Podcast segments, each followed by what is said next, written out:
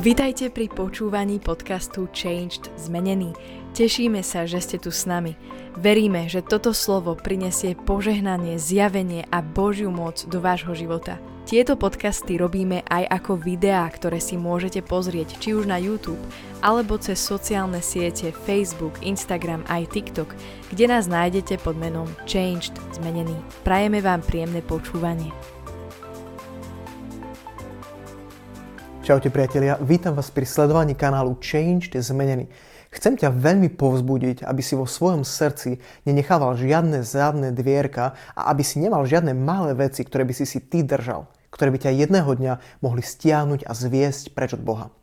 Príbeh Gideona je niečo úžasné, ako Boh zjaví svoju moc, zjaví svoju slávu a zachráni celý Izrael. Ako keby Boh si použil teba na čokoľvek je v tvojom srdci, aby sa to naplnilo v tvojom živote a ty by si videl tie úžasné skutky, o ktorých snívaš.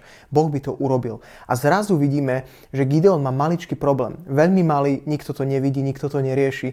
Gideon, keď porazí posledných kráľov, on si berie z ich tiav zlaté šperky z tiav. Stále si vezme, odloží si. Nič na tom zle nie je. Odkladá si proste nejakú korisť a keď zvíťazí nad nepriateľmi, povedia mu: Gideon, ty buď náš vládca, ty nad nami vládni. A on povie: nie, nie, nie, nie, nie, ja nad vami nebudem vládnuť. Boh bude vašim vládárom a vašim panovníkom. Ale keď mi môžete urobiť jednu vec, tak prosím, dajte každý jednu zlatú náušnicu na kôpku.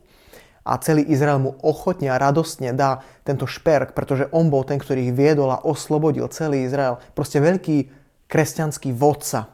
A vidíme, že Gideon vezme toto zlato a on z toho vystaví oltár vo svojom dome Hospodinovi, aby sa mu tam kláňal a aby ho tam chválil, uctieval.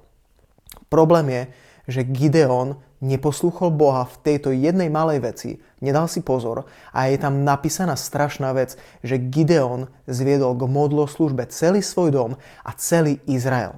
Chcem ti povedať, že jedna malá neposlušnosť, jeden malý kompromis v tvojom živote môže znamenať to, že ty stratíš všetko, za čo si bojoval, všetko, za čo si zápasil a ešte aj ďalšie generácie, priatelia okolo teba, možno tvoja rodina budú ovplyvnené tým, čo si ty urobil a prečo zlé si sa ty rozhodol.